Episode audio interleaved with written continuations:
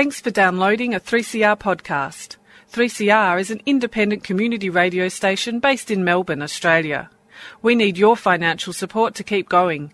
Go to www.3cr.org.au for more information and to donate online. Now stay tuned for your 3CR podcast. You're listening to Radical Philosophy at 8:55 a.m. This is Susan Wolf from the University of North Carolina.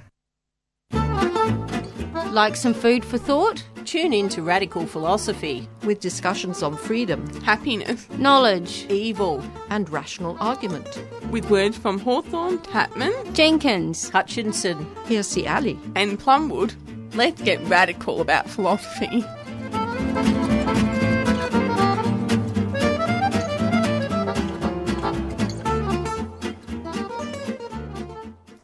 If God is male, then male is God. Mary Daly. Now, I've got an interview today, a fantastic interview with Professor Ruth Hagengruber. Now, she's the head of the philosophy department at the University of Paderborn. Uh, she is professor of philosophy and founder and director of the teaching and research area, history of women philosophers and scientists. And uh, they aim uh, at renewing the long lasting traditions of women philosophers. And I'm speaking to Professor Ruth Hagengruber. Welcome to the program. Thank you, Beth, for having me here. I'm happy to be here. Oh, it's great that you've taken time out of your busy schedule in Melbourne to come on to radical philosophy. Now, what was it that inspired your interest in the history of philosophy and, in particular, the history of women in philosophy? Oh, this is a very long story because I have to start and to, to, to, speak about my when I was young. I read with about 12 years Simone de Beauvoir and I do not remember very much which uh, book it was. But then I wrote even to the Radio Vatican because I had read the book on the Pope Johanna. And I thought, oh, the world is really in need of intelligent women. And I didn't have any idea because we were three daughters at home and much praised by our father and by our mother too. So I thought the world is waiting for us. this was it. So I started and it was clear. I wanted to do philosophy. When I started to do philosophy, I started with Fichte. And after four, and I thought, is it really that I have to, to take me through these texts? We, that, as Simone de Beauvoir said, do not take any point of my own existence. So then I started to go into the history of philosophy and started with Plato and I read about Diotima. And I saw she was the teacher of Socrates. And this, then I did my master degree on Diotima and I think this was the initial thing in my life. Now, you've written about cutting through the veil of ignorance and rewriting the history of philosophy. Can you tell us a bit about this? I would say from that time on, I could not understand why these famous women, which I knew were in antiquity, and our libraries were full of these texts, and I couldn't understand the disharmony between the existence. And you know, I think it's also that we and the continentals are brought up very differently. So analytic philosophy doesn't estimate very highly the history of philosophy. But we in the continentals are trained very deeply in the history of philosophy. So we do Greek, we do Latin, we are able to read the text. And this is very, this is a hard scholarship, but it also means that the texts from antiquity are as close to us and the languages are as strange to us as it is English, you know. So if it is English or Latin or Greek, this is the same. So I was wondering, I was starting to getting wondered why it was not known it seemed that only I knew that there were so many philosophers. I remember when I came, I was then assistant professor lecturer at the University of Cologne for 10 years. And when I entered the, the university and the philosophical department, there was a professor of ancient philosophy. And I talked about uh, ancient uh, the women in ancient philosophy. And uh, talked he was a master in in Plato. But he completely denied what even might feminist philosophers see as problematic points within the philosophy of Plato, the citation on Aspasia and Diotima and so on. But uh, he even had taken notice of that. So it was possible to go and to teach this history without taking notice of that. And this made me really crazy. So this is when I say cutting through the veil of ignorance and rewriting the history of philosophy, I only did rework what I thought that I had learned in my life. Yes so yeah, if you want, if you want me now to tell uh, more about uh, what I have written in this uh, essay, should I? Yes, please do. Okay.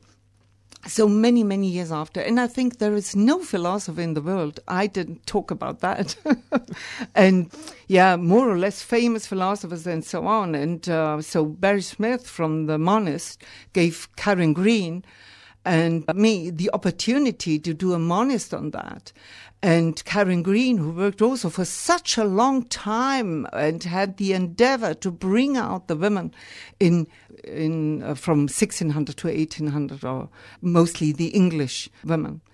So uh, we decided that we have now to present the whole range of women philosophers from antiquity up to the 20th century, and we have to break through this veil of ignorance. And yeah, veil of ignorance, I'm saying, because it's only a not knowing. And this is, you know, I think this is for me one of the core philosophical tasks. The people of today think that the world is as it is. They do not understand that, and they think that the ordering of the world is going along to usability of certain concepts or functions. But it is different. It is that if you find yourself in your world and you ask yourself if this world as it is does it the right way and you only have the opportunities to see what you see and you need an opportunity to bring you out from this presence. You only have history to understand that there are different ways to live, different ideas, different ideas and different concepts of how to live brought up in the history of philosophy. And this is so necessary. And all we live in, so our daily living, is a living in ignorance of so many things. So, why do you think that the record of work of women philosophers has not really been highly regarded? So, uh, it is a difficult question to answer. Why was this astonishing and tremendous work not highly regarded? First, it is not true in that sense because we have many women in the history of philosophy that were highly regarded.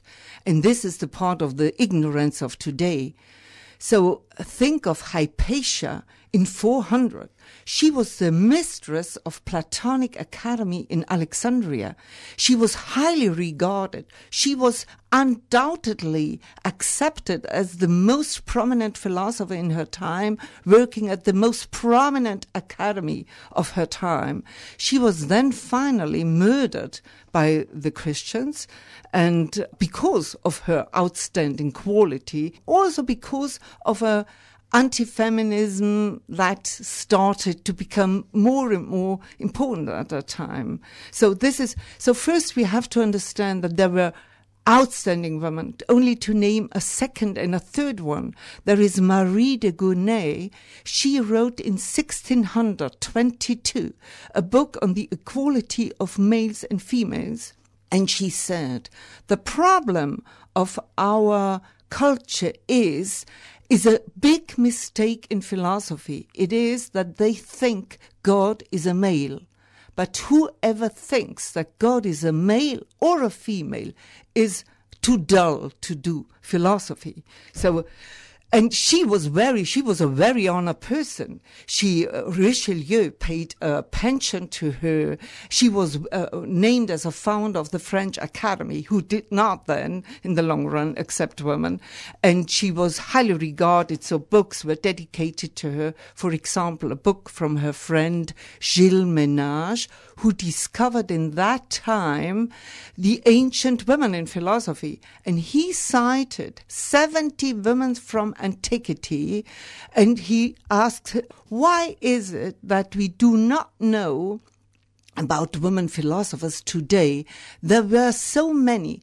And if one is known, like Theano, for example, a Pythagorean, then they always say these women are single phenomena. But they aren't. There is a continuity. And indeed, after Renaissance, when they re-found, when they came back to ancient history, these women all took their start and their beginnings by the women in the history of philosophy. But there is also, so uh, speaking about the famous women in the history of philosophy, first, I would like to name a third one who is an outstanding philosopher. And Kant dedicated his first book he published to a problem and an essay she had written. So uh, she even, her main writing was part of the German canon of the books you have had to read. She was incredibly influential. She was on the top with all the others, and she had quite clear ideas, like the 18th century had, on how the history of philosophy and where it went wrong. She said this history is a history of idolatries, and the obstinacies in this history are carried on by partisanship. And I think this is the point. You know, we have a very male culture. We have this problematic idea of a God. So when I talk to theologians, no theologians denies that God cannot be a female or a male. But nonetheless, the people go to church and say, you're my God and my man and my dominion. So, um, so this, I think this is one of the main problems. And then the enforcing, reinforcing of a culture by the institutions that have the power, you know. So, how long have women been creating original contributions to philosophy? I say, and I hold, that the history of women philosophers stretches as back as far as the history of philosophy itself. One day, when we will not be any longer centered on the European history of philosophy, I think we will recover, we will discover that in every culture where philosophy was done and, you know, perhaps not in that institutional sense as it was created by Plato and Aristotle. But women always thought and had their ideas, and they brought their ideas to be heard, and the ideas of women were heard when the history starts to recollect these ideas, we all understand, oh yes, we always have heard about that. And yes, the names of like Diotima, Aspasia, they were always present in European tradition. Always. The 18th century have, has created perhaps more paintings of Aspasia than the than antiquity. Although we also she's also honored in antiquity. So uh, the creation of original contributions goes back if we have a look now from point of view of the European history, from antiquity on, we have wonderful writings of the Pythagorean philosophers. When I taught the history of philosophy at Cologne University. I did it by blind reading. I compared the text of Plato of, uh, from the Phaedrus to a text of Aesara of Lucania. And it is both on, uh, you know, these are texts on the good and bad and on harmony and on love. And uh, because there is a translation in Germany of the text of ancient Pythagorean women from the 18th century. So this is the fact that we have this continuity to come back and to stress this point again. So I could do this in German translation, comparing these two texts. And it was And then I wanted the students to compare the text, to judge the text, and to say what they preferred. And they usually preferred the text from Aesara. Why? The reason was that her text was less dichotomical. It was more, we even can say more in the Pythagorean sense on harmony, on equilibrating. And this we can say is the woman's voice as we hold it. And it is a different kind of philosophy, although it is on the main topics that philosophy always was occupied with. So uh, the history of women philosophers is old and it stretches back till antiquity. And there are many, many, many original contributions to philosophy. You're listening to Radical Philosophy on Radio 3CR 8:55 AM and I'm speaking to Professor Ruth Hagengruber about the history of women philosophers. What are the benefits in studying the history of women philosophers? So, what are the benefits in studying the history of women philosophers? The benefit is, first, that half of the world is confronted now with a different model of thoughts and can identify oneself that these ideas are worth and have a value to be contributed. They are accepted. They have, these ideas have been present in all our history, but it is necessary now to give them also the, the word to acknowledge and to uh, recognize these words as the important words. As soon as we will have done that, and this is the value that will come out. So Um, I'm convinced that, like in Renaissance, in humanism, it will be a new Renaissance of the of philosophy, and hereby it will be a Renaissance of the history of human mankind and womankind itself, because we rediscover a whole world of ideas and of concepts, and we allow to become free now so many ideas that have not been accepted and have not been added to our world. So I'm convinced that giving now back the history of philosophy also to the women philosophers, we will go through a new renaissance. We will go and evoke a new kind of humanism.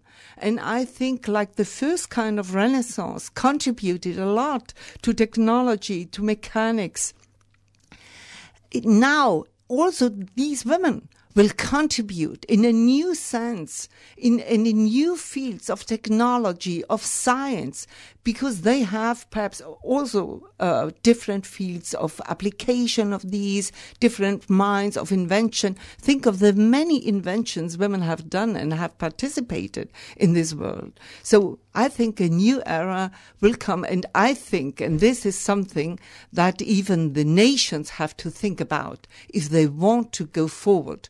And I think some nations already have understood that now paying attention to the knowledge of women will benefit the whole nations. And it is even Emilie du Châtelet of the 18th century uh, said it. So giving this world back to the women will benefit to the whole humanity.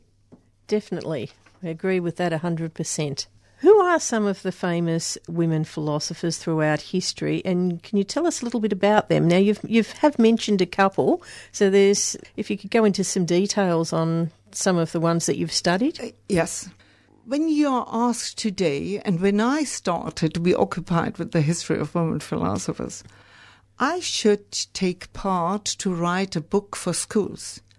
And because I was known in Germany to be a scholar of the history of women philosophers, they asked me, and writing this school book, there were only theologians, teachers of biology, and they sat down from the publisher uh, to write this book on the history of philosophy. And they asked me, Oh, Mrs. Hagengruber, are there any women in the history of philosophy of importance?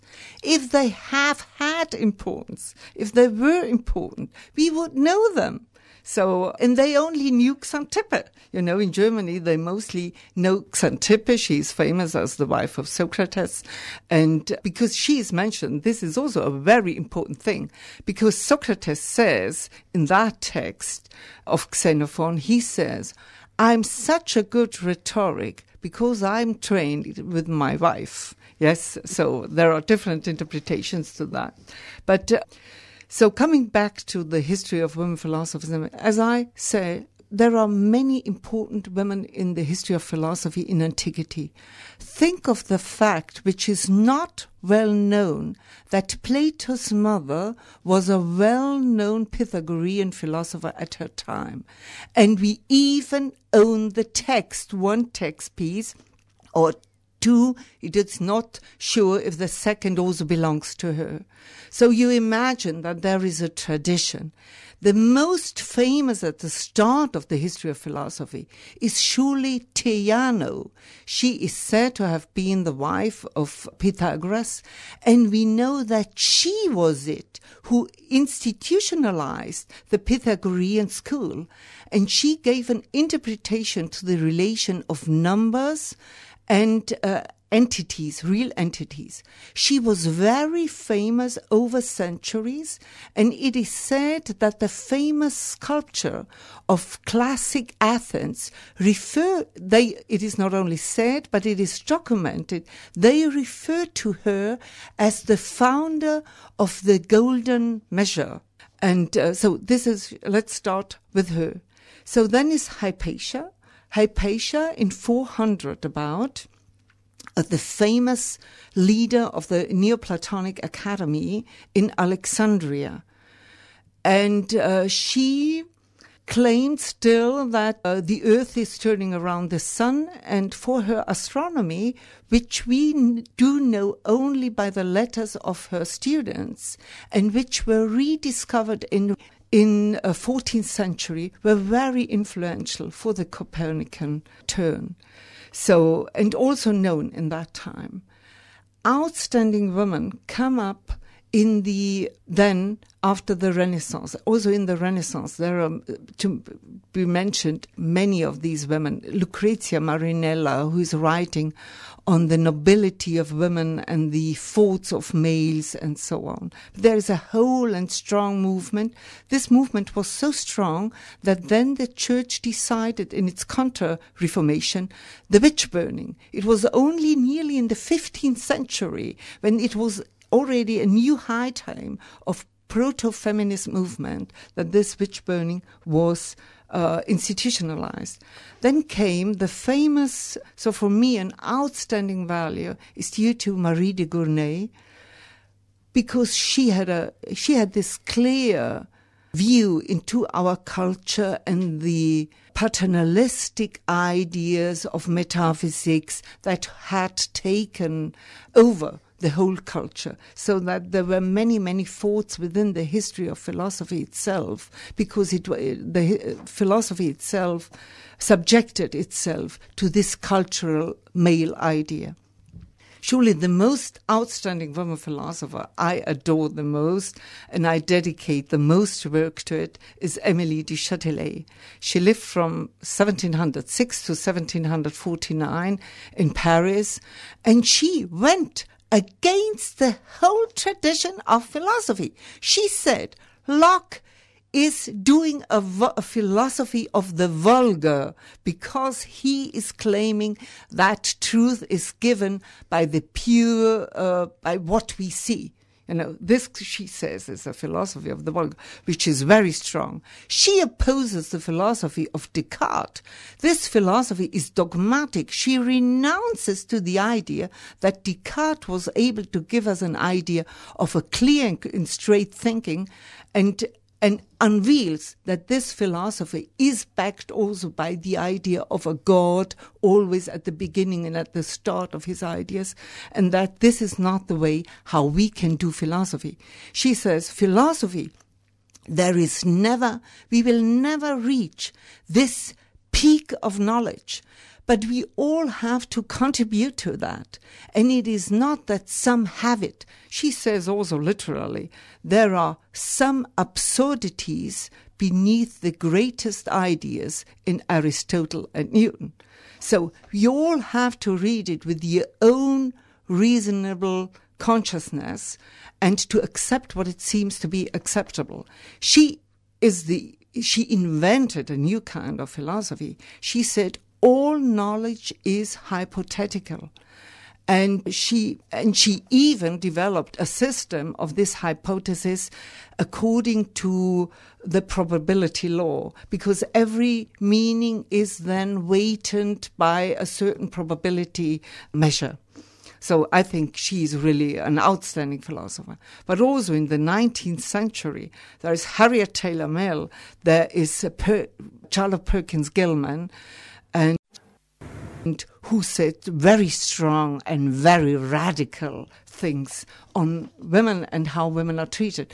Charlotte Perkins Gilman, for example, said if this economy is not rethought and re-established, it will go down because um, she said women are kept so stupid that they will poison the family when you do not give knowledge to the women and you, if you when you continue to make them so unable to be participants in the market it is for worse for everybody. So this is these are very very strong texts, and of course the 20th century we see, uh, to my mind, nobody has changed philosophy in the 20th century as Beauvoir and Arendt did. They really changed philosophy in the 20th century, and perhaps not so much we will see Wittgenstein and others.